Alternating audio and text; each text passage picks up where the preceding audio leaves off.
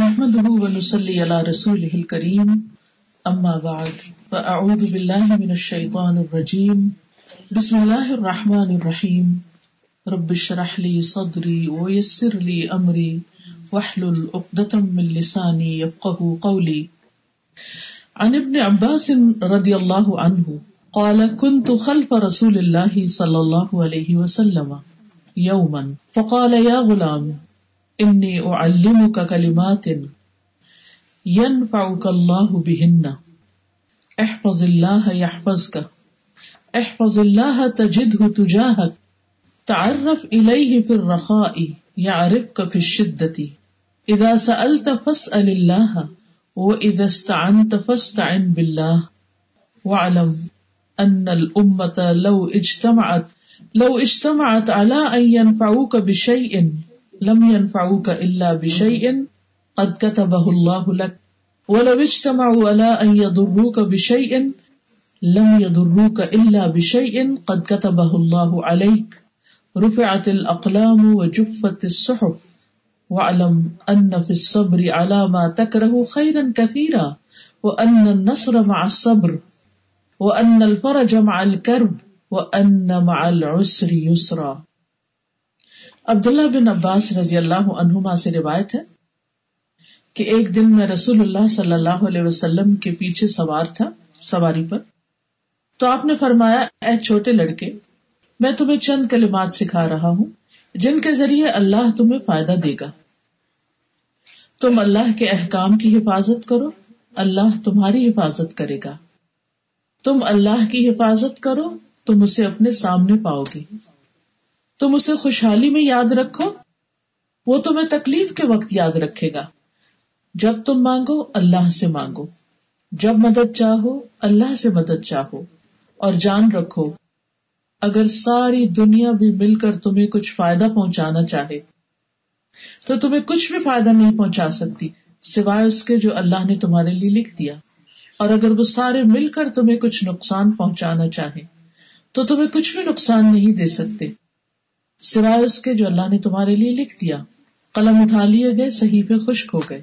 اور جان لو کہ جس چیز کو تم ناپسند کرتے ہو، اس پر صبر کرنے میں بڑی خیر ہے۔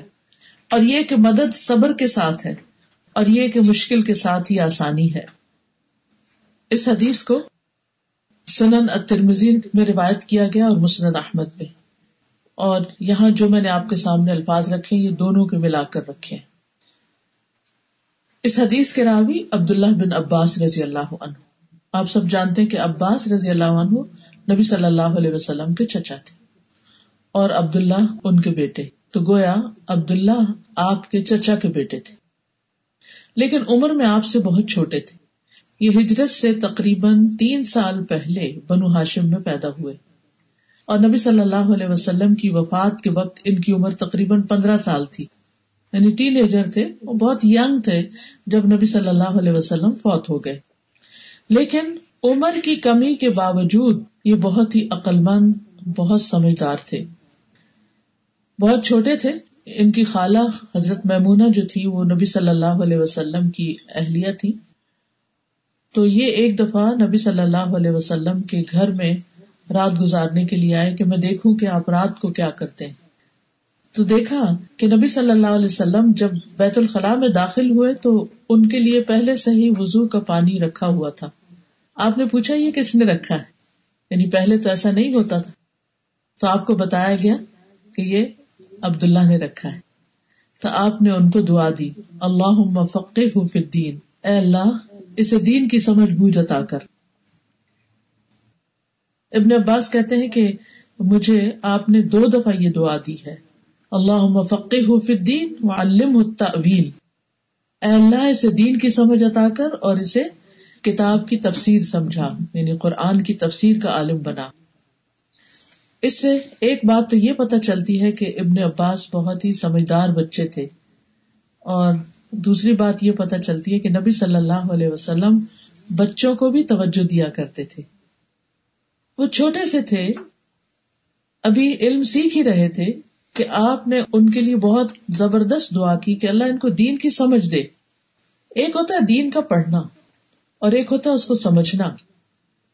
ایک ہے قرآن کا حفظ کرنا اور ایک ہے اس کو سمجھنا اور سمجھ کر اس کے مطابق عمل کرنا۔ تب وہ کلام ہمارے حق میں حجت بنتا ہے۔ ورنہ وہ کلام انسان کے خلاف بھی حجت بن سکتا ہے۔ تو نبی صلی اللہ علیہ وسلم نے ان کو دو بار دعا کی کہ اللہ تعالیٰ ان کو حکمت عطا کرے۔ اللہ علم الحکمت۔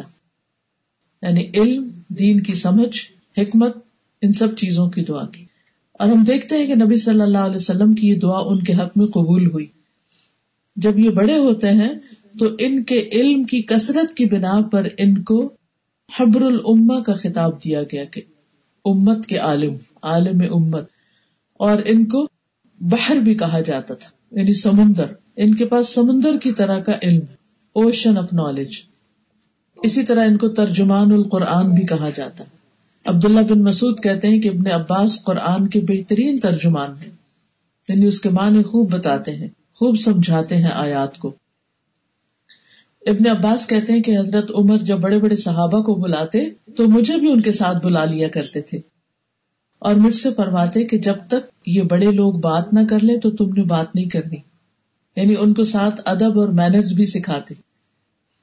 یعنی ان کو ان کی مجلس میں بٹھاتے لیکن اس کے ساتھ یہ بتاتے کہ بیٹھنا کیسے؟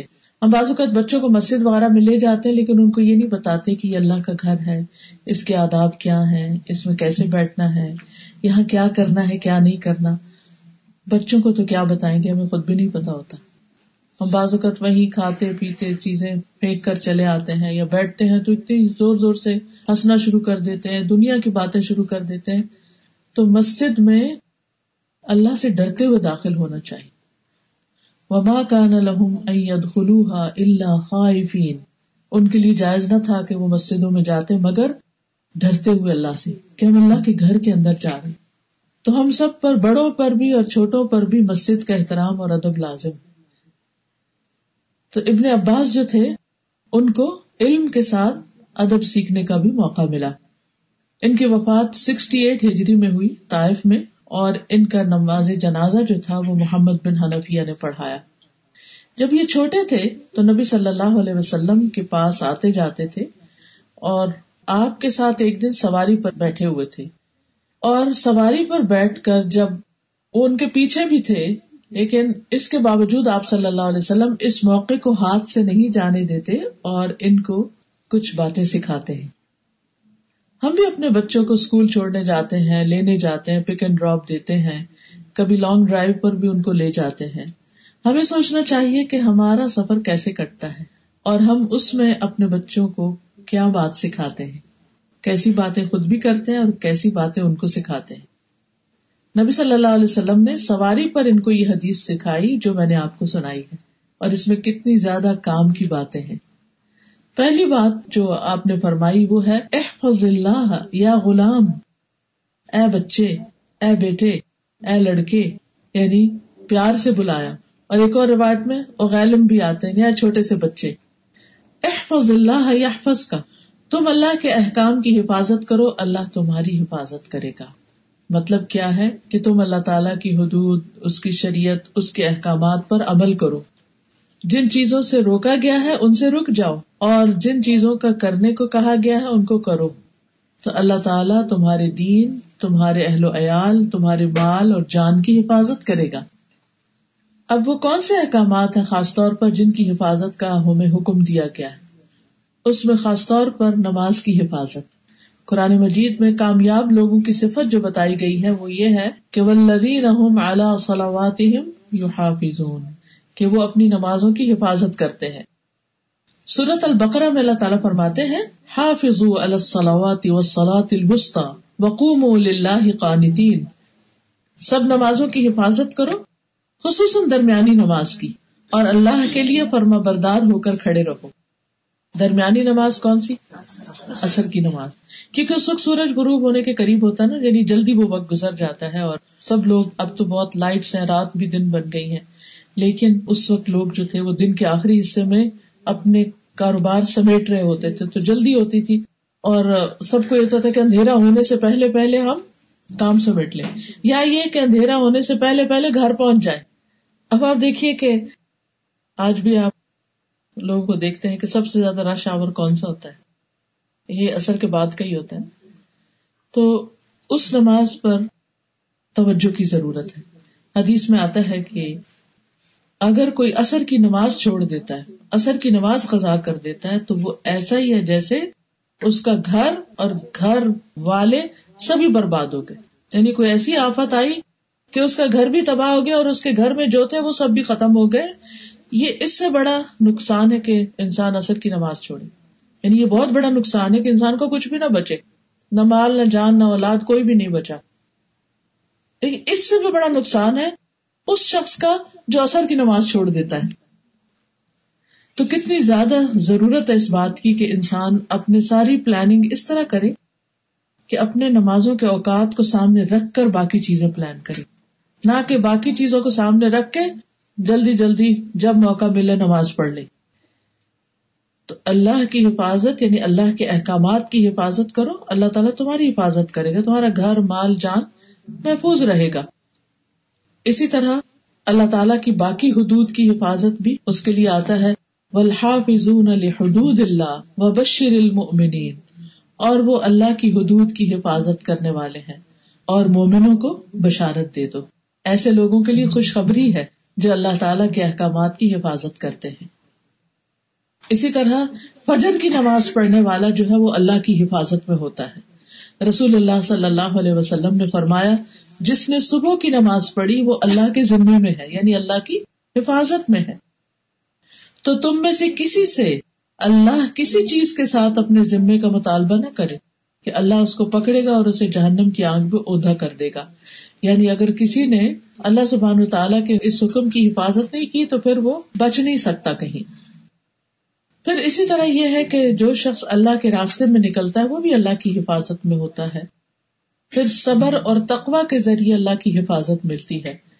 قرآن مجید میں آتا صورت عال عمران میں وہ ان تصویر و تتقو لا درکم کئی دم شعی ان اللہ بما عمل محیط اگر تم صبر کرو اور تقوا اختیار کرو، ڈرتے رہو، تو ان کی خفیہ چالیں تمہیں کچھ نقصان نہیں دے گی۔ یعنی انسان اگر اپنے دشمنوں سے ڈرتا ہے، تو پتہ نہیں میرے خلاف کیا کیا چال چلیں گے۔ کوئی نقصان نہیں ہوتا اگر تم صبر اور تقوا سے اللہ سے ڈر کے اپنی زندگی بسر کرتے ہو۔ پھر اسی طرح صبح شام کی جو دعائیں ہیں ازکار ہیں، اگر ان کی پابندی کی جائے تو اس سے بھی انسان مختلف طرح کے شر سے محفوظ رہتا ہے۔ جیسے بسم اللہ العلیم۔ جو صبح شام یہ دعا تین بار پڑھ لیتا ہے، اسے کوئی اچانک مصیبت نہیں آتی یعنی وہ اللہ کی حفاظت میں ہوتا ہے۔ اسی طرح جو شخص نمازوں، زکوٰۃ اور باقی چیزوں کی پابندی کرتا ہے، قبر کے عذاب سے بھی محفوظ رہتا ہے۔ حدیث میں آتا ہے کہ میت کو جب اس کی قبر میں رکھ دیا جاتا ہے، تو وہ ان کے پلٹ جانے کے وقت ان کے جوتوں کی آواز سنتا ہے۔ کل ہی مجھے کوئی بتا رہا تھا کہ انسان جب فوت ہوتا ہے، تو مرنے کے بعد بھی اس کی جو سننے کی قوت ہوتی ہے، وہ سب سے آخر میں جاتی ہے۔ یعنی ایون اگر روح نکل بھی جاتی ہے تو ہیئرنگ کسی نہ کسی حد تک کام کر رہی ہوتی ہے۔ یعنی آنکھیں تو پلٹ جاتی ہیں اوپر ٹک ٹکی لگ جاتی ہے انسان پیچھے دیکھنے لگتا ہے۔ وہ کیوں دیکھتا ہے؟ اس کے بارے میں حدیث میں آتا ہے کہ جب روح نکلتی ہے تو تب البصر، انسان کی آنکھ اسے دیکھ رہی ہوتی کہ وہ جدا ہو رہی، میرے سے جا رہی ہے۔ یعنی روح جاتی اس مرنے والے کو اپنی دکھ رہی ہوتی ہے۔ تو یہ حکم ہے کہ آنکھیں بند کر دو فوراً۔ اور ویسے بھی اگر آپ دیکھیں اگر کسی مردے کی آنکھ بند نہ کی جائے فوراً تو پھر کیا ہوتا ہے؟ جسم ٹھنڈا ہو کے آنکھیں اکڑ جاتی اور چونکہ آنکھیں پیچھے پھری بھی ہوتی ہیں موت کے وقت، تو وہ اتنی خوفناک ہو جاتی ہیں کہ انسان دیکھ نہیں سکتا۔ ریسنٹلی کسی نے مجھے بتایا کہ کسی کی ڈیتھ ہوئی کسی لڑکی کی اور وہ گئی ان کو غسل دینے کے لیے۔ ویسے تو کسی کے مرنے کے بعد اس کی کوئی چیز نہیں بتانی۔ جب آپ کو تو پتہ ہی نہیں کہ کون ہے، کون نہیں۔ تو صرف عبرت کے لیے چھوٹی سی بات کرتی ہوں۔ تو وہ کہنے لگی کہ ان کے مرنے کے بعد کسی نے ان کی آنکھیں نہیں بند کی۔ اور وہ بچی کی ڈیتھ بھی اچانک ہوئی تھی۔ یگ لڑکی تھی۔ اور اس نے فل میک اپ بھی کیا ہوا تھا۔ اور مصنوعی پلکے لگی ہوئی تھی اور اندر لینز تھے۔ اب وہ کہتی کہ میں نے کس مشکل سے وہ پلکے اتاری؟ یعنی گلو لگی ہوئی تھی تو اتر نہیں رہی تھی۔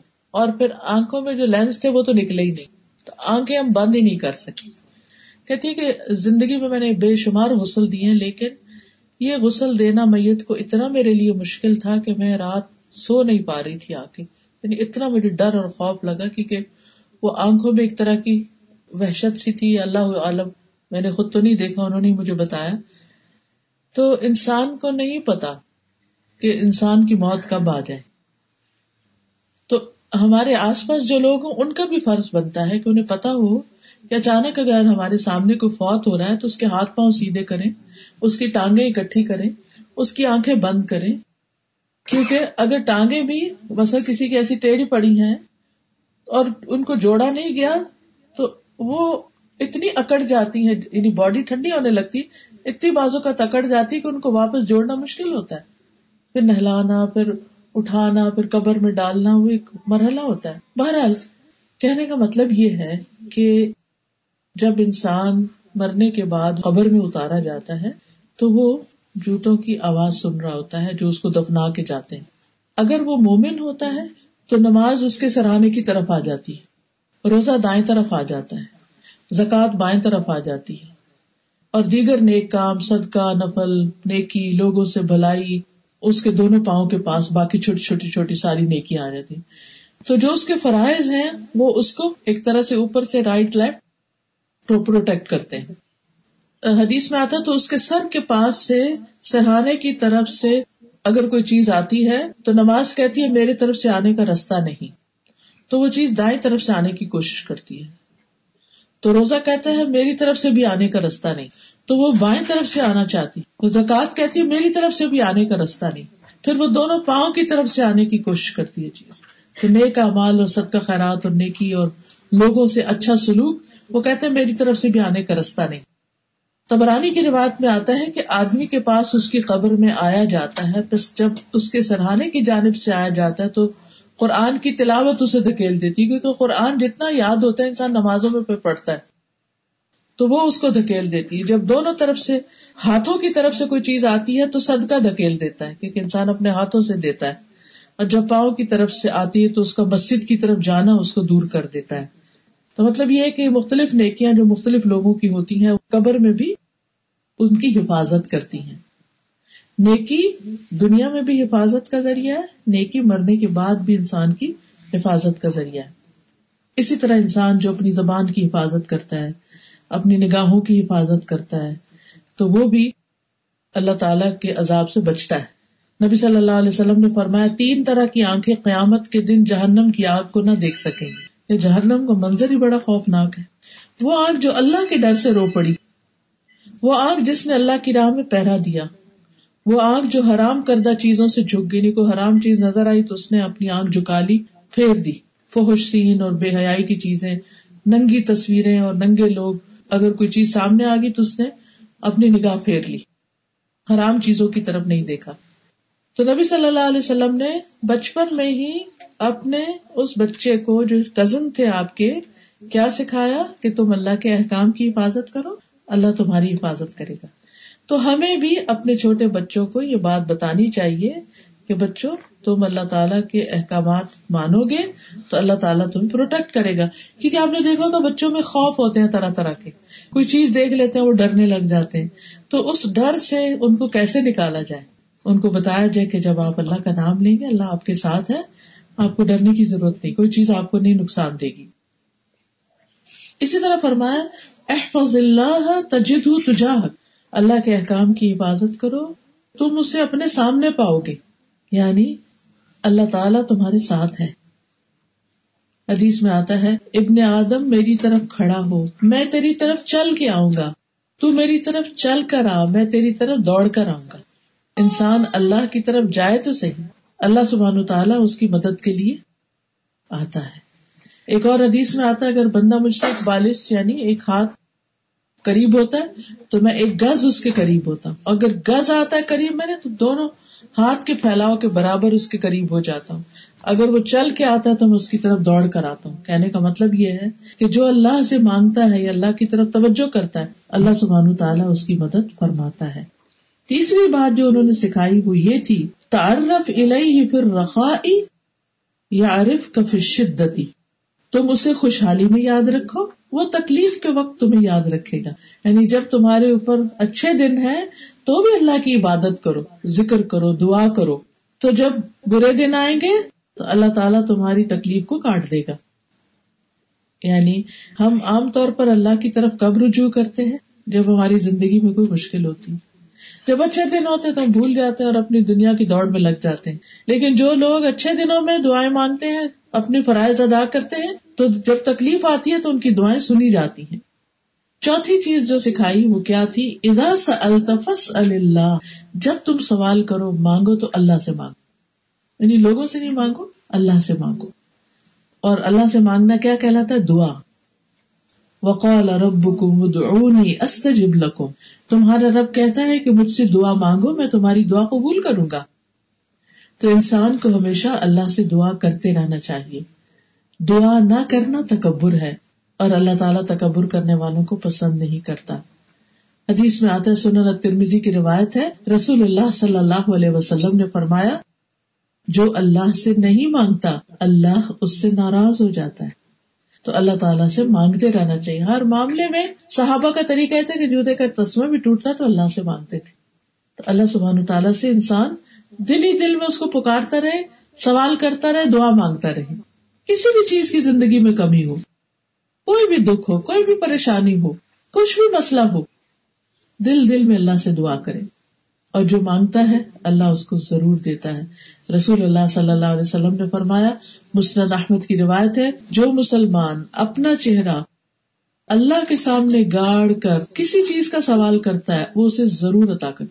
گاڑ کر کا مطلب کیا؟ پوری توجہ سے جو مانگتا ہے۔ کیونکہ دوسری حدیث کے مطابق اللہ غافل دل کی دعا نہیں سنتا۔ لیکن جو توجہ سے مانگتا ہے، اللہ تعالیٰ اسے ضرور دیتا ہے۔ خواہ جلدی عطا کرے یا دیر سے کرے۔ بعض دعائیں تو فوراً قبول ہوتی ہیں۔ اور بعض دعائیں اپنے وقت پر جب اللہ کو پسند ہو، وہ قبول ہو جاتی لیکن ایسا نہیں ہوتا کہ اللہ تعالیٰ دعا قبول نہ فرمائے انسان کو اگر کسی بھی چیز کی ضرورت ہے، محتاجی ہے، فقر ہے، غربت ہے، بھوک ہے، تو انسان کو اللہ ہی سے مانگنا چاہیے۔ اللہ تعالیٰ اس کا فقر دور کر دیتا ہے۔ لیکن جو شخص بندوں سے مانگنا شروع کر دیتا ہے اور بندوں کے سامنے حاضرت رکھتا ہے، تو اس کی حاجت پوری نہیں ہوتی۔ حدیث میں آتا ہے، جس نے اسے اللہ پہ پیش کیا ہے اپنی ضرورت کو، اللہ تعالیٰ قریب اسے بے پرواہ کر دے گا یعنی لوگوں کا محتاج نہیں کرے گا۔ لیکن جب وہ کوئی لوگوں سے مانگتا ہے، تو پھر اللہ تعالیٰ یعنی اس کی حاجت نہیں پوری ہوتی۔ اور میں یا تو جلد ہی موت آ جائے گی کہ دنیا کے بکھیڑوں سے جان چھوٹ جائے گی، یا پھر انسان جلد ہی غنی ہو جائے گا۔ اس لیے انسان اللہ سے مانگتا رہے۔ لیکن حدیث میں آتا ہے، جس نے اپنے اوپر سوال کا دروازہ کھولا، بغیر ناقابل برداشت محتاجی کے، جو اس کو یا اس کے گھر والوں کو لاحق ہو، اس پر فاقے کا دروازہ ایسی جگہ سے کھولتا ہے اللہ جس سے اس کو گمان بھی نہیں ہوتا۔ یعنی جو شخص بلا ضرورت دوسروں سے مانگتا ہے، اللہ تعالیٰ اس کو پھر کسی محتاجی میں ڈال دیتا ہے کہ انسان سوچ بھی نہیں سکتا۔ رسول اللہ صلی اللہ علیہ وسلم نے فرمایا، اگر سوال کرنے والا اس خرابی کو جان لے جو سوال کرنے میں یعنی لوگوں سے مانگنے میں ہے، تو کبھی سوال نہ کرے۔ یعنی سوال کرنے سے انسان کو کیا کیا نقصان ہوتا ہے؟ اگر انسان کو سمجھ آ جائے تو انسان لوگوں سے نہ مانگے۔ اور ویسے بھی یہ کہ قیامت کے دن ایسا شخص جو لوگوں سے مانگتا رہتا ہے، اس کی عادت ہیبیچل ہے۔ قیامت کے دن اس حال میں آئے گا کہ اس کے چہرے پہ گوشت کا ٹکڑا تک نہیں ہوگا۔ بالکل ایسے ڈراؤنی شکل ہوگی اس کی۔ کیونکہ سوال جو ہے نا، وہ انسان کی عزت کے خلاف ہوتا ہے۔ یعنی اس کی آبرو جاتی ہے۔ تو قیامت کے دن اس کے جو چہرے کے اوپر سے وہ چلا جائے گا نا اسکن تو یہ بھی اس کے آبرو جانے کی، عزت جانے کی علامت ہوگی۔ نبی صلی اللہ علیہ وسلم نے فرمایا، صحیح بخاری کی روایت ہے، تم میں سے کوئی بھی اگر ضرورت مند ہو تو اپنی رسی لے کر آئے۔ لکڑیوں کا گٹھا باندھ کر اپنی پیٹ پر رکھ کر لائے اور اسے بیچے۔ اس طرح اللہ تعالیٰ اس کی عزت کو محفوظ رکھے۔ تو یہ اس سے اچھا ہے کہ وہ لوگوں سے سوال کرتا پھرے، پھر وہ اسے دے یا نہ دے۔ نبی صلی اللہ علیہ وسلم نے فرمایا، لوگوں سے بے نیاز ہو جاؤ، اگرچہ مسواک کی لکڑی کیوں نہ ہو۔ یعنی لوگوں سے توقع نہ رکھو، لوگوں سے لالچ نہ رکھو، بلکہ اپنی کوشش کر کے، محنت کر کے اپنی ضروریات پوری کرو۔ نبی صلی اللہ علیہ وسلم نے فرمایا، کون ہے جو مجھے ضمانت دے کہ وہ لوگوں سے کچھ نہیں مانگے گا؟ میں اس کے لیے جنت کی ضمانت دوں گا۔ تو سیدنا صوبان کہتے ہیں یعنی جن کو آپ نے یہ حدیث سنائی کہ اس کے بعد وہ کسی سے کچھ نہیں مانگتے تھے۔ تو ادا سلتا فس اللہ کا یہ مانا ہے دیگر حادیث کی روشنی میں۔ پانچویں چیز جو آپ نے سکھائی، اب آپ دیکھیے کہ بچوں کو اگر آپ یہ باتیں سکھاتے ہیں تو کتنی جلدی میں چور ہو جائیں گے کتنے سمجھدار ہو جائیں گے کیونکہ چھوٹے بچے ہوتے ہیں نا، وہ جہاں کہیں جاتے ہیں، ان کو کچھ پسند آ جاتا ہے۔ خالہ کے گھر گئے مامو کے گھر گئے، بچوں دوسروں کے کھلونے دیکھے، وہ اس کے پیچھے لگ جاتے ہیں، یہ ہم نے لینا، ساتھ لے کے چلنے لگتے ہیں۔ تو یہ بات ہے اگر آپ پہلے سے ان کو سمجھا کے لے جائیں گے تو ان شاء اللہ آپ دیکھیں گے کہ وہ پھر اس وقت وہاں جا کر آپ کو تنگ نہیں کریں گے۔ پانچویں چیز، وہ عزت بلّہ جب مدد چاہو، اللہ سے مدد چاہو۔ جیسے ہماری نماز میں کیا کہتے ایا کا نابدو وہ ایا کا نسطین ہم صرف تیری ہی عبادت کرتے ہیں اور صرف تجھ سے مدد چاہتے ہیں۔ مدد انسان کب مانگتا ہے؟ جب وہ کسی مشکل میں گرا ہوا ہوتا ہے، پریشان ہوتا ہے۔ رسول اللہ صلی اللہ علیہ وسلم نے فرمایا، ایسی چیز کی ہرس رکھو جو تمہارے لیے نفع مند ہو، اور اللہ سے مدد طلب کرتے رہو اور اس سے آجز مت ہو۔ یعنی کبھی بھی اللہ سے مانگنے سے مت تھکو۔ جہاں خیال آئے، بندوں کی طرف دھیان جائے، فوراً اللہ کی طرف پھیر لو۔ اب آپ دیکھیے کہ کس طرح اللہ سبحان و تعالیٰ نے ہمیں مایوس ہونے سے بچایا۔ انسان کی زندگی میں مایوسی کب آتی؟ ہے جب وہ اپنے جیسے انسانوں سے توقعات رکھتا ہے ایکسپیکٹیشن ہوتی ہیں اس کی، اور وہ بےچارے پوری نہیں کر پاتے۔ پھر انسان پریشان ہوتا ہے۔ ناراضگیاں ہوتی ہیں، شکوے شکایتیں ہوتی ہیں۔ اس نے میرے لیے یہ نہیں کیا، اس نے میرے لیے یہ نہیں کیا۔ جہاں مشکل آ رہی ہے، اللہ سے مانگنا شروع کریں تو اللہ اس کے دل میں ڈالے گا۔ اور آپ کا مسئلہ حل ہو جائے گا۔ اور ضروری نہیں کہ اللہ تعالیٰ اسی سے آپ کو مسئلہ حل کروائے، جس کے اوپر آپ توقع رکھے وہ اپنے غیب کے خزانوں سے کسی اور کو بھیج دے گا آپ کی مدد کے لیے۔ تو پھر آپ لوگوں کے محتاج نہیں رہیں گے؟ آپ کو مسئلے کا حل چاہیے نا، اس سے کیا فرق پڑتا ہے؟ وہ کس طرح حل ہو؟ اس کو اللہ پہ چھوڑ دے وہ مدد کرے گا آپ کی ضرور۔ مطلب یہ ہے کہ تم سارے کی ساری توقع اور توکل اس اللہ پہ رکھو۔ وہ کام بنائے گا۔ اور یہ بچپن سے سکھانے کی چیز ہے۔ بچوں کو چوٹ لگ جائے، بچوں کو کوئی چیز ضرورت ہو تو انہیں سکھایا جائے کہ کس طرح وہ اللہ کی طرف توجہ کرے، اللہ سے مانگے۔ علیہ السلام نے اپنی قوم کو کہا استعین بلّہ وسپرو لوگو اللہ سے مدد مانگو اور صبر کرو۔ یعنی تم پر فرعون نے جو ظلم و ستم ڈھا رکھا ہے، اس کا مقابلہ تم نہیں کر سکتے، اللہ ہی کرے گا، اس سے مدد مانگو۔ اور کس طرح اللہ نے مدد کی پھر؟ وہ چیز جو امپاسبل لگتی تھی، اللہ نے اس کو پاسبل کر دیا۔ چھٹی چیز جو انہوں نے سکھائی، وہ کیا ہے؟ فرمایا والم ان الامت لو اجتمعت. جان لو کہ اگر ساری دنیا بھی مل کر تمہیں کچھ نفع پہنچانا چاہے، کوئی فائدہ نہیں دے سکتا، سوائے اس کے جو اللہ نے تمہارے لیے لکھ دیا۔ اگر سارے مل کر تمہیں کچھ نقصان دینا چاہے، تو نقصان نہیں دے سکتے، سوائے اس کے جو اللہ نے تمہارے لیے لکھ دیا۔ قلم اٹھا لیے گئے، صحیح پہ خوش ہو گئے۔ تو انسان کو یہ بات یاد رکھنی چاہیے اس پر پورا ایمان اس کا ہونا چاہیے کہ ہر طرح کا نفع اور نقصان صرف اللہ کے ہاتھ میں ہے۔ اس سے کیا فائدہ ہوتا ہے کہ لوگوں کا ڈر دل سے نکل جاتا ہے۔ اچھا میں نے اگر اس کی بات نہیں مانی نا، اس کو راضی نہیں کیا تو مجھے یہ اور یہ نقصان ہو جائے گا۔ نہیں، جو چیز آپ کی قسمت میں لکھی ہے، وہ مل کے رہے گی۔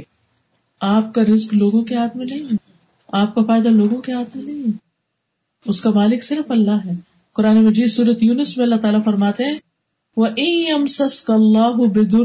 فلا کا شف اللہ اگر اللہ تمہیں کوئی تکلیف پہنچانا چاہے تو اس کے سوا کوئی نہیں جو اسے دور کر سکے۔ اور وہ تجھ سے کوئی بھلائی کرنا چاہے، کوئی نہیں جو اسے ٹالے۔ وہ اپنے بندوں میں سے جسے چاہے، اس فضل سے نوازتا ہے اور وہ بخشنے والا ہے، رحم کرنے والا ہے۔ سورت فاتر میں بھی فرمایا، ما یفتح اللہ للناس من رحمت فلا ممسک لها۔ وما يمسك فلا مرسل له من بعد۔ اللہ اگر لوگوں کے لیے اپنی رحمت کا دروازہ کھول دے، تو اسے کوئی بند کرنے والا نہیں۔ اور جسے وہ بند کر دے، اس سے اس کے بعد کوئی کھولنے والا نہیں۔ اگر اللہ کی طرف سے خیر لکھی ہے نا، تو پہنچ کے رہے گی۔ لوگ کیا کریں گے؟ کچھ نہیں کر سکتے۔ اور اگر اللہ کو منظور نہیں، تو پھر لوگ مل کے بھی تمہاری مصیبت نہیں ڈال سکتے۔ اور جس سے اللہ روک دے، اسے کوئی اور نہیں دے سکتا۔ اسی لیے ہم ہر نماز کے بعد جو دعا مانتے اور ہمیں دعا سکھائی گئی، وہ کیا ہے؟ اللہ لا مانع لما آتیتا ولا معطی لما منعتا ولا ينفع ذا الجد منك الجد۔ اے اللہ، جسے تو دے، اس سے کوئی روکنے والا نہیں۔ اور جسے تو نہ دے، اسے کوئی دینے والا نہیں۔ اور کسی مالدار کو اس کی مال و دولت تیری بارگاہ میں کوئی فائدہ نہیں دے سکتی۔ یعنی دنیا میں کسی کے پاس کتنا بھی مال ہو، وہ اس کو اللہ کے عذاب سے بچا نہیں سکتا۔ قارون کے پاس کیا کچھ کم خزانے تھے؟ سب جانتے ہیں نا کارون کی کہانی قرآن میں بیان ہوئی ہے۔ کیا انجام ہوا اس کا؟ کتنی بڑی عبرت ہے اس میں۔ اتنا مال تھا اس کے پاس کہ جن کی صرف کنجیاں ان خزانوں کی انسان نہیں اٹھا سکتے تھے، اونٹوں کی ایک جماعت اٹھاتی تھی۔ اونٹوں پہ لاد کے وہ اگر کہیں جانا ہوتا، ہم اگر گھر سے نکلتے ہیں تو چابی کہاں رکھتے؟ بیگ میں، بس اتنی سی۔ اور وہ آرام سے اٹھا بھی لیتے۔ اور اب تو بہت جگہ لاک جو ہے، وہ کارڈ یا ٹچ سسٹم سے بھی۔ چھوٹی سی چیز ہے، گاڑیوں میں اکثر دیکھا ہوگا آپ نے کہ وہ چھوٹا سا ڈیوائس ہے، بس وہ لگاتے ہیں تو کھل جاتی۔ اور اب تو کچھ گاڑیاں ایسی بھی بنی ہے کہ آپ گھر میں فون کے ذریعے ان کو انسٹرکشن دے دیں اور آپ کا حتیٰ کہ اگر پارکنگ لاٹ میں کھڑی ہے تو سامنے آ جائے گی خود ہی۔ ٹیسلا کا نام سنا ہوگا آپ نے۔ یعنی سیلف ڈرائیو ہے ڈائریکشن بھی خود ہی دیکھ لیتی ہیں۔ آپ بس بیٹھ جائیں، اس میں اپنے وہ اس میں ڈال دیں ڈائریکشن ڈال دیں۔ وہ خود بخود لین چینج کرتی جائے خود بخود پہنچ جائے گی آپ بیٹھ کے کمپیوٹر پہ کام کریں۔ پہنچا دے گی آپ کو۔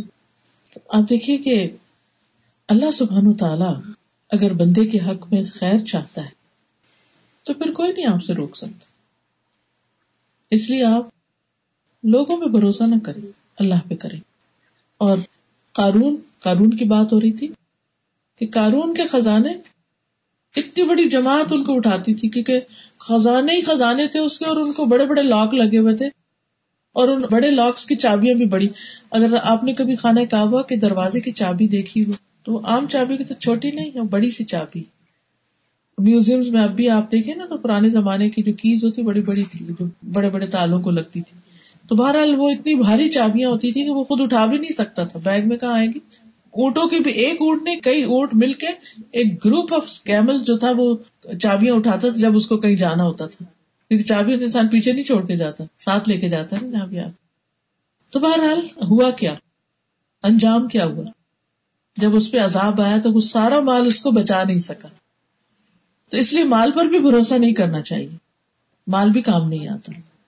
انسانوں پر بھی نہیں۔ کئی دفعہ آپ نے دیکھا ہوگا کہ بچے جوان ہو کر، صحت مند ہو کر ماں باپ سے پہلے فوت ہو جاتے ہیں۔ بوڑھے ماں باپ رہ جاتے ہیں، بچے فوت ہو جاتے ہیں۔ جن کو آپ نے اپنے بڑھاپے کا سہارا سمجھ کے پالا تھا، اللہ کی مسئلے سے وہ سہارا چلا جاتا ہے۔ لیکن پھر بھی بڑھاپا تو گزر ہی جاتا ہے۔ سب لوگ دنیا میں کسی نہ کسی طرح زندگی پاس کر جاتے ہیں۔ رفعت الاقلام وجفت الصحف۔ تقدیر لکھی جا چکی۔ اور صرف وہی مصیبت آئے گی جس کے آنے کا اللہ اجازت دے گا۔ اور جب آپ دعا کرتے کہ اللہ میں مصیبتوں سے بجا تو اللہ اس کو روک بھی دیتا تو اس لیے اصل تعلق پھر ہمارا اللہ سے ہونا چاہیے۔ اگر ہمیں کسی چیز کا ڈر ہے نا تو اس کے نقصان سے بچنے کے لیے بھی اللہ سے مدد مانگے۔ اور اگر کوئی فائدے کی چیز چاہیے تو اس فائدے کے حصول کے لیے بھی اللہ سے مانگے۔ اسی لیے ہم استخارہ پڑھتے ہیں۔ نماز میں نماز استخارہ۔ کہ اس میں دعا جو پڑھتے ہیں کیا ہے کہ اللہ انی استخیر کا بے علم کا اللہ، میں تجھ سے خیر مانگتا ہوں تیرے علم کی وجہ سے۔ یعنی تجھے پتا ہے کہ میرے لیے خیر کیا ہے، تو مجھے وہ خیر اور بھلائی عطا کر دے۔ تقدیر پر ایمان لانے کا یہ فائدہ ہوتا ہے کہ انسان کی زندگی میں اگر کوئی تکلیف آتی ہے، تو اس پر اس کا نروس بریک ڈاؤن نہیں ہوتا۔ وہ اپنے حواس نہیں کھو بیٹھتا، کیونکہ اس کو پتا ہوتا ہے کہ یہ اللہ کے عزن سے ہی آئی ہے۔ اس میں ضرور کوئی خیر ہے۔ اور اسی لیے ساتویں بات جو سکھائے گی وہ کیا ہے؟ والم ان فصبری علامہ تکر خیرن کثیرا جان لو کہ جس چیز کو تم ناپسند کرتے ہو، اس پر صبر کرنے میں بڑی خیر ہے۔ جب انسان اللہ پہ بھروسہ کرتا نا کہ اگر کوئی تکلیف میری زندگی میں آئی ہے تو وہ بھی اللہ کے عزن سے، تو میں اس پر صبر کروں گا۔ پھر اللہ کا وعدہ ہے کہ پھر تمہیں اس کا اجر بھی بے پناہ ملے کچھ چیزیں انسان اپنی زندگی میں اپنے لیے پسند نہیں کرتا، اس کو بہت ناگوار ہوتی ہیں۔ آپ سب کے ساتھ بھی کوئی نہ کوئی ایسا ایکسپیرئنس ہوگا کہ کچھ چیزیں آپ کو سخت ناپسند آپ کہتے مجھ سے برداشت ہی نہیں ہوتی۔ میں اب اس سچویشن میں رہ ہی نہیں سکتی۔ میں رات اپنے ہسبینڈ کو بتا رہی تھی، کوئی دن نہیں جاتا کہ جب کوئی شخص، کوئی خاتون اپنا یا بچے کا کوئی نہ کوئی ایسا مسئلہ نہ مجھے بتائے کہ جس میں وہ سخت تکلیف سے گزر رہی ہے یا ہسبینڈ کی طرف سے پرابلم ہے۔ یا کہ جاب وغیرہ کا مسئلہ یا پھر اپنے بچے کا کوئی مسئلہ یعنی ہر انسان کسی نہ کسی چیز سے آزمایا جا رہا ہے۔ وہ اس آزمائش کو اپنے لیے بہت برا سمجھتا ہے۔ اور کہتے مجھ سے صبر نہیں ہے۔ لیکن اگر انسان اس تکلیف کو دور کرنے کی کوشش کرے، مثلا بیمار ہے تو علاج کرائے۔ مال کی کمی ہے فقر ہے تو کوئی ہاتھ پاؤں مارے، کوشش کرے، محنت کرے، کام کرے، کہیں نہ کہیں ایک دروازہ بند ہے تو دوسرا دوسرا تو تیسرا کھل جائے گا۔ اسی طرح اگر کسی انسان کی طرف سے کوئی مسئلہ ہے تو وہ بھی اللہ کرے گا تو وقت کے ساتھ ساتھ اس کی شدت بھی کم ہو جائے کیونکہ وقت ایک جیسا نہیں رہتا۔ بعض اوقات ہسبینڈ وائف کے درمیان اتنے اختلافات ہو جاتے ہیں اور انسان ان کو اپنے لیے سخت ناپسند کرتا ہے ہے بھی ناپسندیدہ چیز۔ لیکن اگر اللہ نے لکھا ہے کچھ تو اللہ کو پتا ہے نا کہ اس کے ذریعے میری کیسی کیسی اصلاح کرنی ہے۔ اس مشکل میں ڈال کے اللہ تعالیٰ مجھے کس کس طرح چمکانا چاہتا ہے۔ اور ایک چیز مجھ سے لے کے کتنی خیر و بھلائی مجھے دینا چاہتا ہے جس کا میں سوچ بھی نہیں سکتی۔ تو جان لو کہ جس چیز کو تم ناپسند کرتے ہو، کوئی بیماری یا کوئی دکھ یا تکلیف ہے، اس پر صبر کرنے میں بڑی خیر ہے۔ کیونکہ قیامت کے دن صبر کرنے والوں کو جب اجر ملے گا، تو دوسرے لوگ کہیں گے، کاش ہماری اسکن کینچیوں سے کاٹ دی جاتی، ہمیں بھی یہ اجر ملتا جو ان کو ملا۔ دنیا میں بھی ایسا ہوتا ہے نا، جب ہم کسی کے پاس کوئی بہت اچھی چیز دیکھتے ہیں تو ہم کہتے ہیں، یہ والی میرے پاس ہوتی نا۔ پھر بات تھی۔ کچھ لوگوں کو گاڑیوں کو بڑا شوق ہوتا ہے، کچھ کو موبائل کا سیل فونس کا۔ انسان اپنے پہ راضی نہیں ہوتا۔ جب دیکھتے نا کسی کے پاس نیا ماڈل کا آئی فون سیون پلس لے لیا ہے، تو پھر انسان کہتا ہے کہ اچھا میرے پاس بھی یہ ہوتا نا، تو پھر مزہ تھا۔ لیکن سم ہاؤ ہم اس چیز کو حاصل نہیں کر سکتے، تو یہ انسان کے اندر ہے کہ انسان اس چیز کی ہرس رکھتا ہے جو دوسروں کے پاس ہو۔ اور اسے منع نہیں کیا گیا، اس میں کہا کہ جو چیز تمہارے لیے فائدہ مند ہے اس کے لیے ہرس رکھو، لیکن اللہ سے مدد طلب کرو، مانگو اللہ سے۔ آجز مت بنو کہ نہیں نہیں اٹس امپاسبل مجھے تو مل ہی نہیں سکتی یہ چیز۔ اور اگر کوئی مصیبت آ جائے تو یہ نہ کہو، کاش میں ایسا کر لیتا ویسا کر لیتا۔ کیونکہ کاش کا لفظ جو شیطان کا دروازہ کھول دیتا ہے۔ لیکن اگر کوئی تکلیف آ جاتی تو صرف یہ کہتے رہنا، کاش یہ نہ آتی، کاش ایسا نہ ہوتا، کاش ویسا اللہ سے مدد مانگے انسان۔ اور اللہ سبحانہ تعالیٰ اس میں بہت قریب ہوتا ہے، سنتا ہے، مدد کرتا ہے۔ آج صبح مجھے کوئی بتا رہی تھی کہ وہ یہاں سے ایڈمنٹن گئی، تو انہیں اتنا اندازہ نہیں تھا کہ ایڈمنٹن میں کتنی سنو ہوتی۔ تو کہنے لگے کہ میں جب وہاں گئی تو کچھ لوگوں نے مجھے کہا کہ دیکھو، یہاں کا ونٹر ذرا بھاری ہوتا ہے، لوگ ڈپریشن میں چلے جاتے ہیں، تو تم نے گھر میں بند نہیں ہو جانا، باہر نکلنا، ان کے بچے ہیں چھوٹے چھوٹے، تو تم نے باہر بھی نکلنا ہے۔ تو کہتے ہیں میری امی نے بھی مجھے کہا کہ دیکھو تم باہر کہاں جاؤ گے، چلو بچوں کو لائبریری میں لے جایا کرو، بچے بھی چھوٹے اسکول نہیں جاتے۔ کہتے ہیں بچے کو اسٹرولر میں ڈالا اور میں لائبریری کی طرف جانے لگی تھوڑی دور گئی کہ میرا جو اسٹرولر تھا وہ برف میں پھنس گیا۔ اور آس پاس کوئی اللہ کا بندہ نہیں تھا اور عجیب سی گلومی سا موسم اور تو اس وقت میں نے کہا، یا اللہ، تو جانتا ہے کہ اس وقت تیرے سے میری کوئی مدد نہیں کر سکتا۔ میں صرف تجھ سے مدد مانگتی ہوں۔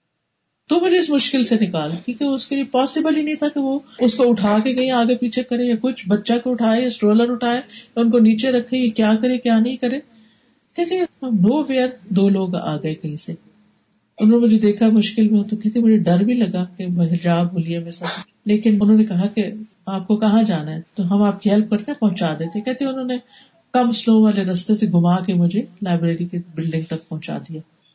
کیونکہ مجھے اندر سے اتنا ڈر لگی کیونکہ اس وقت باقی دکانیں تو بند تھی ایک شراب کی دکان کھلی تھی۔ مجھے لگ رہا تھا کہ جیسے یہ لوگ وہیں جا رہے ہیں، تو مجھے گھبراہٹ بھی ہوئی کہ کہیں ایسا نہ ہو کہ مجھے کوئی نقصان دے یا کچھ، لیکن اللہ اللہ کر کے میں پہنچی۔ تو کہتی اس وقت میں نے سوچا کہ اگر میں اس وقت سنو کو برا بلا کہتی اور یا جنہوں نے مشورہ دیا تھا باہر نکلنے کا، ان کو برا بلا کہتی یا کسی اور کے ساتھ میں کچھ کرتی۔ میں نے فوراً اللہ کو پکارا کہ اللہ، آپ مجھے اب اس میں سے نکالیں گے، میں تو اس میں سے نہیں نکل سکتی، پھنس گئی۔ ہر انسان کی زندگی میں اچانک ہی کوئی ایسی چیز آ جاتی ہے کہ انسان اس کے لیے ہی نہیں ہوتا۔ ایسے میں پھر انسان کہتے یہ پھر انسان دانت پیسے لگتا فلاں کی تو میں خبر لوں گی، اس نے مجھے یہ کہا تھا، یہ کھا لو یا ایسا کر لو، وہ کر لو، وہاں چلی جاؤ۔ نہیں، لوگوں پر غصہ نہیں کرے اب جو ہونا تھا ہو گیا۔ اللہ کو پکارے۔ اللہ سے مدد مانگے۔ عزستان تفستان باللہ۔ اور صبر سے کام لے، زبان کو روک لے۔ کہ انسان فوراً بدگمان ہو جاتا ہے، فوراً برا بھلا بولنا شروع کر دیتا ہے اور غیبت کر کے اپنے نیکیاں بھی ضائع کر دیتا ہے اور اس تکلیف پر صبر نہ کر کے مصیبت میں پھنس جاتا ہے۔ تو ایسے میں انسان جب صبر کرتا ہے تو اس پر اجر ملتا ہے۔ رسول اللہ صلی اللہ علیہ وسلم نے فرمایا، جو کوئی صبر کرے گا، اللہ اسے صابر بنا دے گا۔ وہ کہتے نا مجھ سے صبر نہیں ہوتا۔ نہیں، جو صبر کرے گا، اللہ اس کو صبر دے گا۔ جب تک کرنا چاہے گا اللہ اس کو صبر دے گا۔ اور اللہ نے کسی کو صبر سے بڑھ کر وسط والی نعمت عطا نہیں کی۔ صبر نعمت؟ جی ہاں نعمت۔ کہ انسان تکلیف میں اپنے آپ کو سنبھالے۔ اللہ کو پکار کر اللہ کی مدد کے ساتھ۔ نبی صلی اللہ علیہ وسلم نے فرمایا، وہ مومن جو لوگوں سے ملتا جلتا ہے اور ان کی طرف سے آنے والی تکالیف پر صبر کرتا ہے، اس مومن سے اجر و ثواب میں کہیں زیادہ ہے جو لوگوں سے میل جول نہیں رکھتا اور نہ ہی ان کی طرف سے آنے والی تکلیفوں پر صبر کرتا ہے۔ یعنی یہ اس مومن کے بارے میں ہے جو گل مل کے نہیں رہتا۔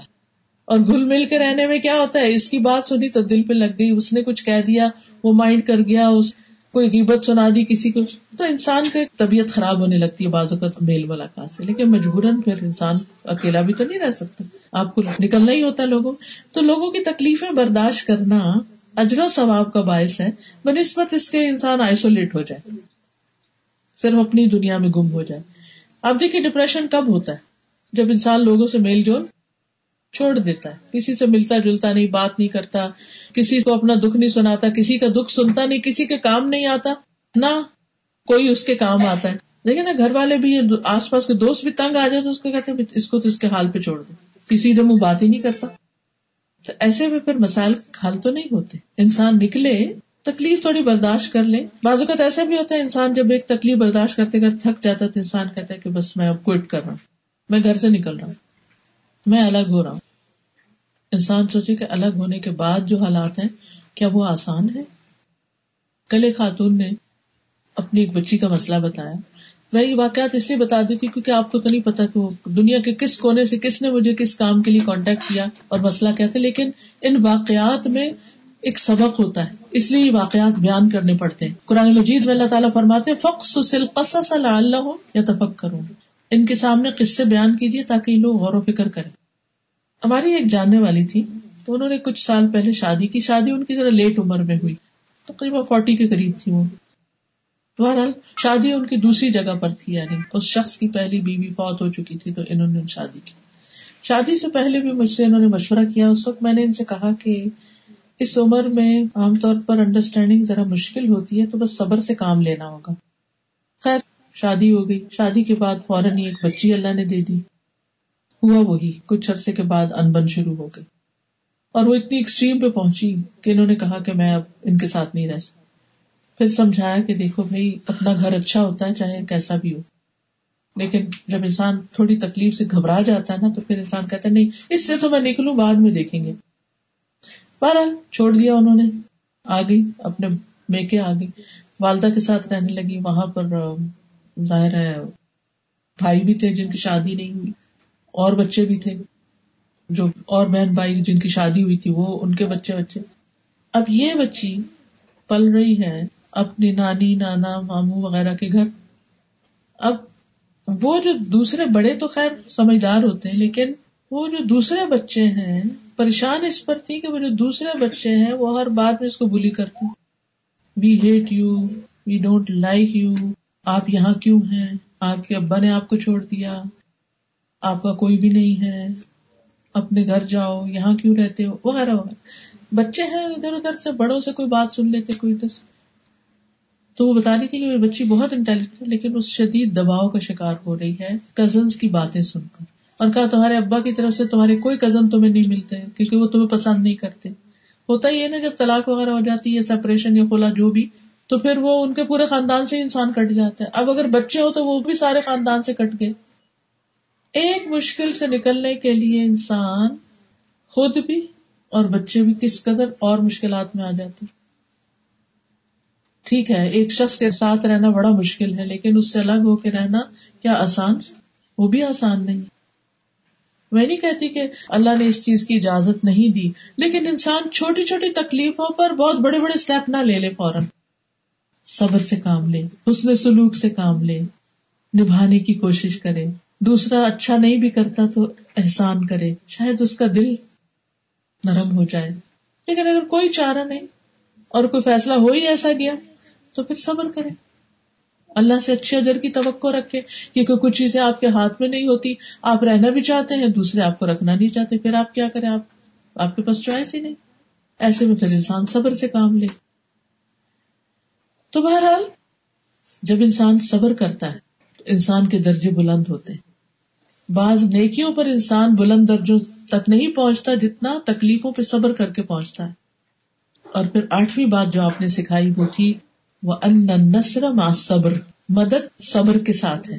یعنی صبر کے نتیجے میں مدد آتی ہے اللہ کی۔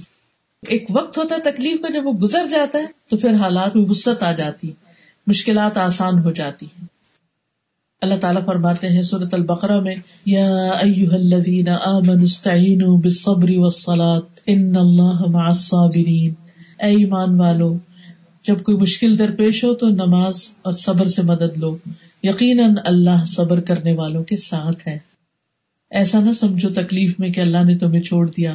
اللہ تمہارے ساتھ ہے، لیکن اس وقت وہ تمہیں کچھ سکھانا چاہ رہا ہے، یا تمہیں اس سے بہتر کچھ دینا چاہ رہا ہے۔ تو اللہ کے فیصلوں پر راضی رہو۔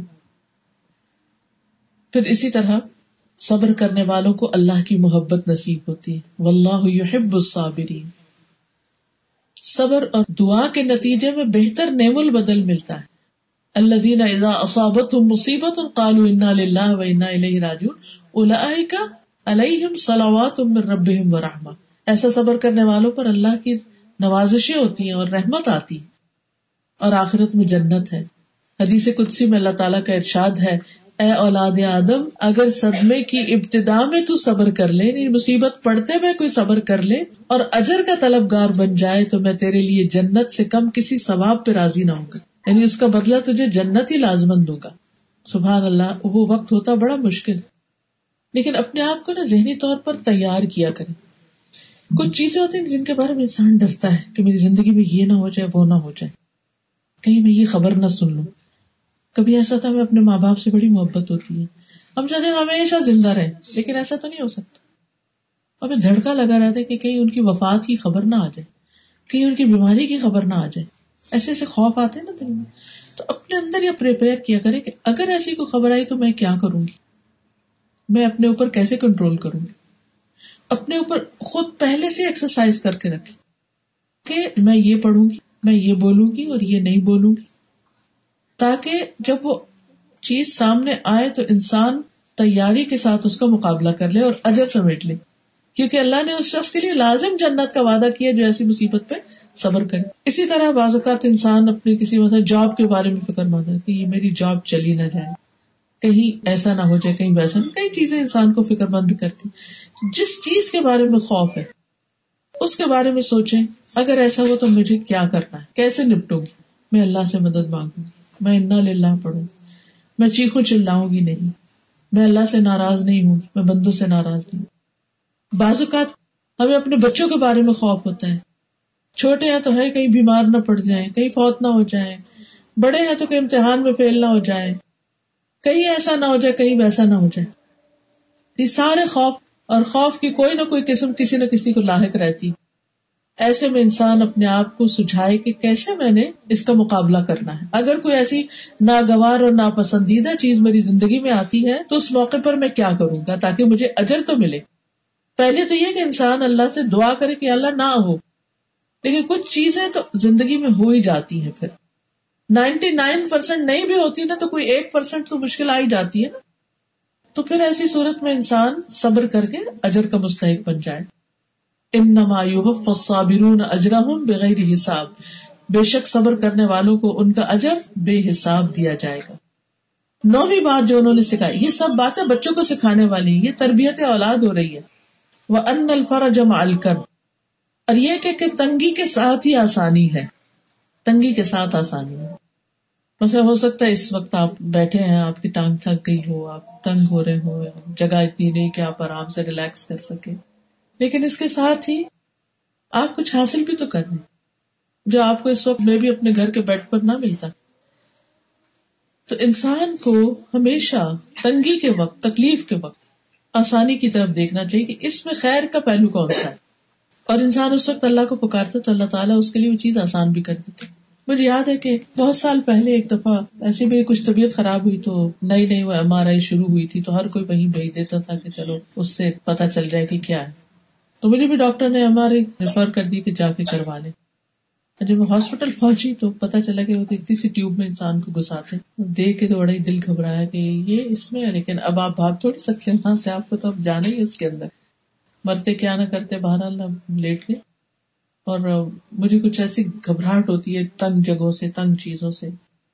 تو ایسا لگا کہ پتہ نہیں کیا ہو جائے گا اور اس میں کہتے ہلنا بھی نہیں، سانس بھی چپ کر کے لوگ۔ بہرحال اندر گئے۔ میں نے لا الہ الا اللہ وحدہ لا شریک له له الملک وله الحمد وهو على كل شيء قدیر۔ پڑھنا شروع کر اب یقین آنکھیں میں نے بند کر لی جو جو میں پڑھتی مجھے لگا میں پتہ نہیں کتنی وسیع جگہ پہ بیٹھی ایک تو میری کیفیت ہی بدل گئی۔ تو تنگی میں انسان اگر اپنے رب کو پکارتا ہے تو اللہ تعالیٰ اس تنگی کے اندر ہی وسط پیدا کر دیتا ہے۔ حضرت یونس علیہ السلام کے ساتھ کیا مچھلی کے پیٹ میں تھے۔ لا الہ الا انت سبحانک انی کنت من الظالمین پڑھا۔ اللہ نے کہاں سے مچھلی کے پیٹ کا اندھیرا، سمندر کا اندھیرا، رات کا اندھیرا اور کہاں اللہ نے ان کو باہر نکال دیا؟ پھر اسی طرح ہم باقی پیغمبروں کی زندگی میں بھی دیکھتے ہیں۔ تکلیفیں آئی لیکن پھر تکلیفوں سے اللہ نے نجات بھی دی۔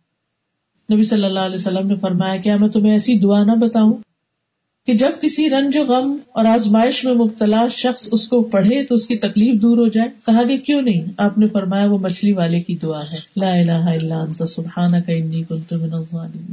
اسی طرح اللہ اللہ ربی لا اشرک به شیئا۔ دسویں چیز جو انہوں نے حضرت ابن عباس کو سکھائی وہ تھی وہ ان مع العسر یسرا۔ مشکل کے ساتھ ہی آسانی۔ مشکل کے ساتھ ہی آسانی ہے۔ اور آپ دیکھیے سورت علم نشرہ میں دو طرف یسر اور بیچ میں اسر کا ذکر ہے۔ یعنی ایک تنگی دو آسانیوں کے ساتھ لپٹی ہوئی ہے۔ ان مال اسری یسرا ان مال اسری یسرا نبی صلی اللہ علیہ وسلم نے فرمایا، مدد صبر کے ساتھ ہے، کشادگی تکلیف کے ساتھ ہے۔ بے شک تنگی کے ساتھ آسانی ہے، بے شک تنگی کے ساتھ آسانی ہے۔ لیکن مشکل یہ ہے کہ ہم اس آسانی کو دیکھ نہیں پاتے۔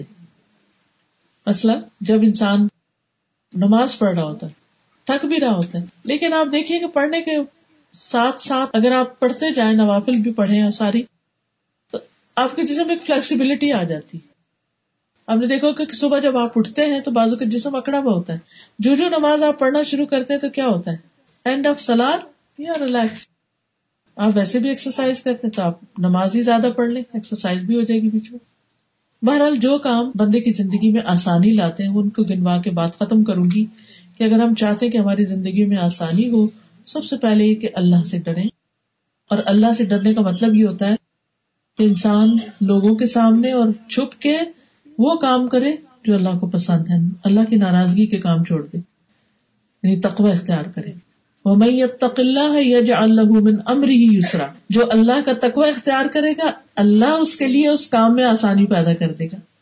دوسری چیز، صدقہ۔ جہاں تنگی ہو، صدقہ خیرات کرے اللہ تعالیٰ فرماتے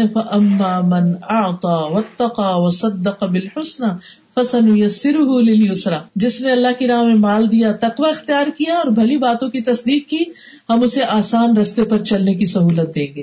اس کے لیے آسانیاں پیدا کر دیں گے۔ دوسروں کی مشکل میں کام آنا۔ حدیث میں آتا ہے، جس نے کسی تنگ دست پر آسانی کی، اللہ اس پر دنیا اور آخرت میں آسانی کر دے گا۔ اس کے لیے آسانیاں ہو جائیں گی۔ اللہ اپنے بندے کی مدد میں ہوتا ہے، جب تک بندہ اپنے بھائی کی مدد کرتا ہے۔ پھر اسی طرح دل کی تنگی دور کرنے کے لیے دعا کرنا۔ رب شرحلی صدری و یسرلی امری۔ یہ صرف درس دینے سے پہلے نہیں پڑھی جاتی دعا۔ جب بھی دل میں گٹن محسوس ہو ڈپریشن ہو دل کی تنگی محسوس ہو، سب پڑھنا شروع کر دیں۔ اور اللہ سہلا اللہ ما جعلته سہلا وہ انت تجعل الحزن اذا شئت سہلا۔ یہ دعا پڑھے اے اللہ، کوئی کام آسان نہیں، مگر وہی جسے تو آسان کر دے۔ اور جب تو چاہتا ہے تو مشکل کو آسان کر دیتا ہے۔ اصل آسانی ہوتی ہے پھر دعا کے ساتھ۔ تو اللہ سبحان و تعالی ہم سب کو آسانیاں عطا کرے اور اس دین پر عمل کرنا آسان کرے۔ تو یہ چند باتیں تھی جو میں نے آپ کے سامنے رکھی۔ یعنی بچوں کی تربیت کے دس نکال۔ ٹین ٹپس کہ ان کو کیا سکھانا ہے۔ اور جب آپ یہ سکھائیں گے ان کو تو ان شاء اللہ آپ دیکھیں گے کہ وہ آپ کے لیے بہت آسانی کا سبب بن جائے گی۔ آپ کے لیے خوشی کا سبب بنے گا بجائے اس کے کہ وہ آپ کے لیے پریشانی کا سبب بنے۔ چاہے بچے بڑے ہو گئے چھوٹے ہو گئے یہ دس باتیں ان کو ضرور سکھا دیجیے اللہ تعالیٰ ہم سب پر اپنی رحمت فرمائے۔ واخر دعوانا الحمد للہ رب العالمین۔ سبحانک اللہم و بحمدک اشہد اللہ الہ الا انت۔ استغفرک و اتوب الیک۔ السلام علیکم و رحمۃ اللہ وبرکاتہ۔ اگر کوکلی کوئی کچھ ایڈ کرنا چاہے، کوئی کوشچن کرنا چاہے تو یو آر موسٹ ویلکم کوئی بات کرنا چاہے، کچھ پوچھنا چاہے، آج کے لیکچر سے ریلیٹڈ کوئی بھی چیز ہو تو آپ پوچھ سکتے ہیں۔ جی میں یہ پوچھنا چاہ رہی ہوں کہ اگر بچے کافی بڑے ہو گئے ہاں جی۔ اور ہمیں اب لگ رہا ہے کہ اٹس ٹو لیٹ لائک اب ہم چاہتے تو ہیں لیکن ایفرٹ زیادہ چاہیے آئی نو لیکن کس طرح دعا جیسے دعا کر کے جی ہاں۔ کریں سب کا دیکھیں۔ بچوں کے لیے کس طرح کے ہم سیٹ کریں کہ وہ ہماری بات سے افینڈ نہ ہو جی۔ وہ کہتے ہیں کہ اب آپ نے پڑھنا شروع کیا تو آپ نے بھی تو بہت کچھ کیا ہوگا۔ جی۔ اس میں یہ ہے کہ بچے کو سمجھنے کی ضرورت ہے۔ بچہ کیا چاہتا ہے؟ کن چیزوں سے بات سمجھتا ہے؟ کیا نہیں سمجھتا؟ کیونکہ بچے کے ساتھ ہماری ایک زندگی گزری ہوتی ہے، ہمیں پتہ چل جاتا ہے۔ جب ہمیں پتہ چل جاتا ہے کہ اس بات سے بچے کو بہت چڑھتا ہے بچہ اور بچہ سننا نہیں چاہتا، تو پھر اس طریقے کو چھوڑ دے۔ نرمی جو ہے وہ ہمیشہ کام کرتی ہے۔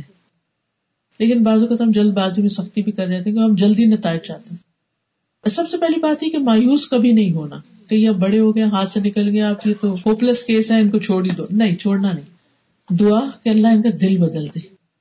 اور قبولیت کے اوقات میں دعا آزان کے بعد دعا کرنا تحجد کے وقت کرنا سد کا خیرات کر کے، نیکی کے کام کر کے دعا کرنا، اور کوشش جاری رکھنا۔ کوشش میں یہ ہے کہ انسان ان کو توجہ دے، ان کو ٹائم دے، ان کے پاس بیٹھے۔ اور اس میں بھی ٹائم لگتا ہے جب وہ بچے بڑے ہو جاتے ہیں یونیورسٹیز میں چلے جاتے ہیں، پھر ان کے دوست بھی اور ہو گئے اور ان کی مصروفیت بھی۔ آپ انتظار میں ہیں، ان کا پروجیکٹ ہی ختم ہو رہا، ان کے ایگزام نہیں ختم ہو رہے، بات کرنے کا وقت نہیں مل رہا۔ لیکن جتنا بھی ہے اتنا آپ کرتے رہیں، اچھی مجلسوں میں لے کر جائیں۔ کیونکہ بعض اوقات ہم سے نہیں سیکھنا چاہتے، مگر دوسروں کی بات سن لیتے ہیں۔ اچھے دوستوں کا انتخاب کریں۔ اللہ کے آگے روئیں۔ تو دعا اور کوشش، دونوں چیزیں مل کے امپاسبل کو پاسبل کر دیتی۔ پچھلے دنوں خاتون مجھ سے کلاس میں ذکر کر رہی تھی کہ جب انہوں نے دس بارہ سال پہلے کورس شروع کیا تھا، تو کہتی میں اس وقت شاید میرے پاس آئی تھی تو کہنے لگی کہ میں اپنے بچے کو کہتی تھی کہ تم نماز پڑھو تو وہ بہت ناراض ہوتا تھا۔ کہتا آپ کہنا چھوڑ، نہ کہو مجھے تو اب میں کیا کروں؟ میں نے کہا کہ ابھی آپ کچھ نہ کہ چھوڑ دیں آپ اس کو تو اس پیار سے ایک دفعہ کہا، یاد دلایا اور اس کے بعد چھوڑ دیں۔ اور آپ دعا کرتی رہے وہ کہتی کہ میں نے بس پھر دعا خوب خوب کرنی شروع کر دی۔ میں کہتی آج میرا بچہ دین میں مجھ سے آگے۔ اللہ نے دعائیں سن لی۔ دل بدلتے کچھ دیر لگتی؟ کوئی دیر نہیں لگتی۔ بس نا امید نہیں ہونا۔ مانگتے رہنا، آخر تک مانگتے رہنا۔ کوئی پتہ نہیں، ہم دنیا سے چلے جائیں، ہمارے پیچھے وہ سب ٹھیک ہو جائے۔ اچھی امید رکھیں۔ السلام علیکم و رحمت اللہ